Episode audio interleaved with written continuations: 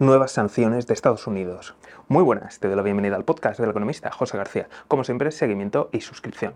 Hoy hablamos de las nuevas sanciones de Estados Unidos. Y esta vez no solamente ha sido Rusia, ahora también le ha tocado el turno a China. Concretamente, hablamos del veto a la última tecnología en inteligencia artificial. Los fabricantes Nvidia y AMD no podrán exportar sus últimos microchips especializados en inteligencia artificial ni a Rusia ni a China. Y ahora, turno para ti. ¿Crees que estas medidas surtirán efecto? ¿A quién dañarán más? Ya sabes que tienes los comentarios a tu disposición. Y, como siempre, seguimiento y like.